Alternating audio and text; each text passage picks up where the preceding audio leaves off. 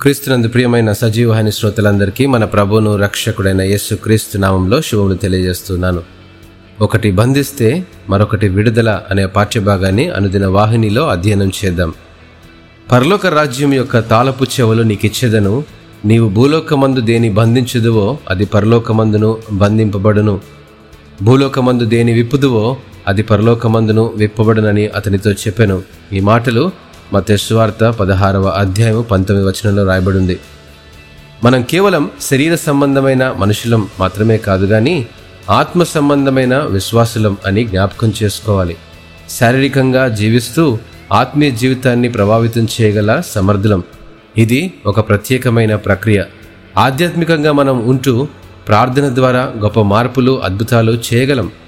దేవుడు ఆత్మ గనుక మన ప్రతి ప్రార్థన ప్రతి సమాధానం అన్ని ఆత్మలో ఆయన ద్వారానే పొందుకోగలం.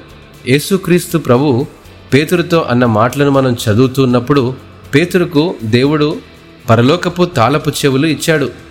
ప్రతి తాళం చెవి పరలోక ద్వారాలను తెరిచేవిగా ఉన్నాయి.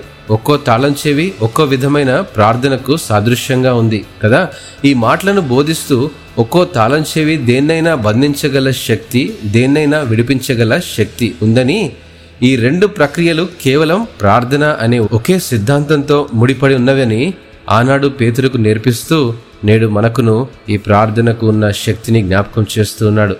మనం ప్రార్థన చేస్తున్నప్పుడు ఇతరుల కొరకైనా లేదా మన కొరకైనా అది బంధకాల్లో సమస్యల్లో శ్రమల్లో అనారోగ్యంలో నష్టంలో నుండి విడిపించబడి విడుదల దయచేస్తుంది.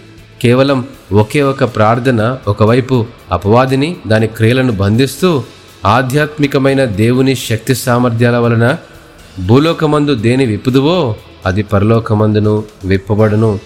ఈ అనుభవం గుండా ప్రయాణించడమే దేవుని చిత్తం.